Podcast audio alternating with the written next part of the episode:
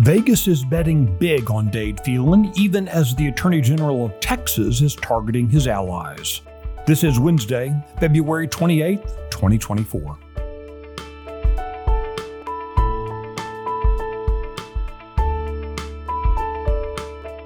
Texas Scorecard presents the day's first news for the Lone Star State, the Texas Minute, with your host, Michael Quinn Sullivan.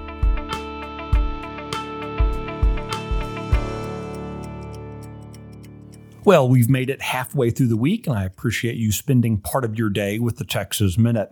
Federal agents made a massive bust of illegal narcotics at the southern border, which policy experts say is happening more and more frequently under the Biden administration. We'll have more on that coming up.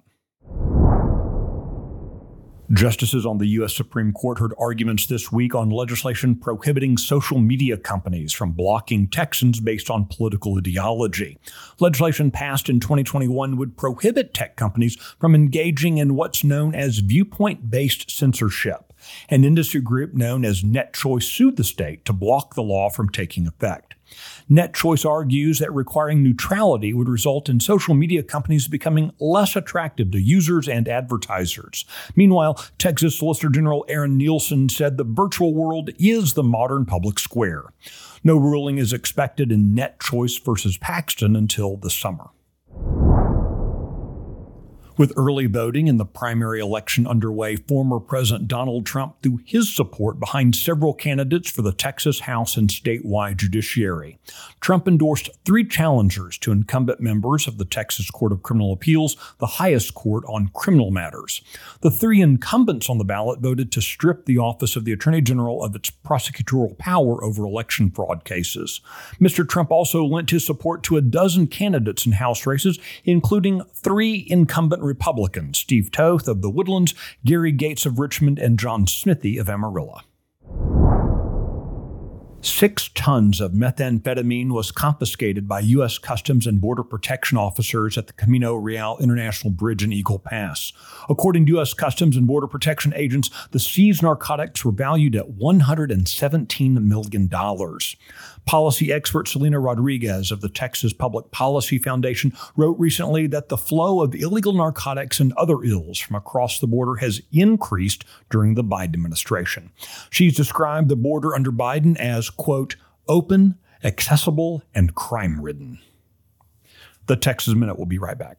The Luke Macias Show is your access to what happens behind closed doors in Texas politics. Listen weekly to me, your host, Luke Macias, as I break down what is actually happening in conservative politics in the Lone Star State, a state that we all love and cherish.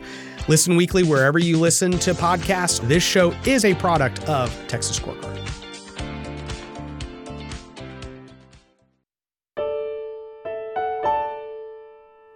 After mainly remaining on the sidelines ahead of the March 5th primary, casino companies seeking to turn Texas into their crony monopoly piggy bank are spending big to back the current House Speaker and his allies. Chief among these out of state interlopers is Las Vegas Sands, giving through its Texas Sands PAC. The largest beneficiary of Sands money in the latest filing period is embattled House Speaker Dade Phelan. They gave Phelan $200,000, making Sands his second largest contributor in the filing period as he appears to struggle in the polls with two primary challengers. Gambling special interests have long targeted Texas, but have been rebuffed for decades following the failed promises of the Texas lottery. During the 2023 legislative session, Phelan's House advanced gambling measures that the Texas Senate ignored. Even as Sands bets big on Phelan, Attorney General Ken Paxton is spending the final days of early voting targeting Mr. Phelan's enablers in the House. He headlined a rally in Denton where he said Phelan is, quote, trading our state to the Democrats.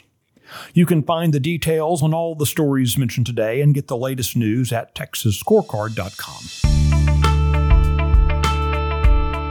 These articles were originally reported by Will Biagini, Sidney Henry, Amelia McKenzie, and Daniel Greer. Nick Shepard produces the Texas Minute in the 1836 studios. I'll look forward to seeing you out around the Lone Star State. Have a great Wednesday. Thanks for listening to the first news of the day for the Lone Star State. This has been the Texas Minute with your host, Michael Quinn Sullivan.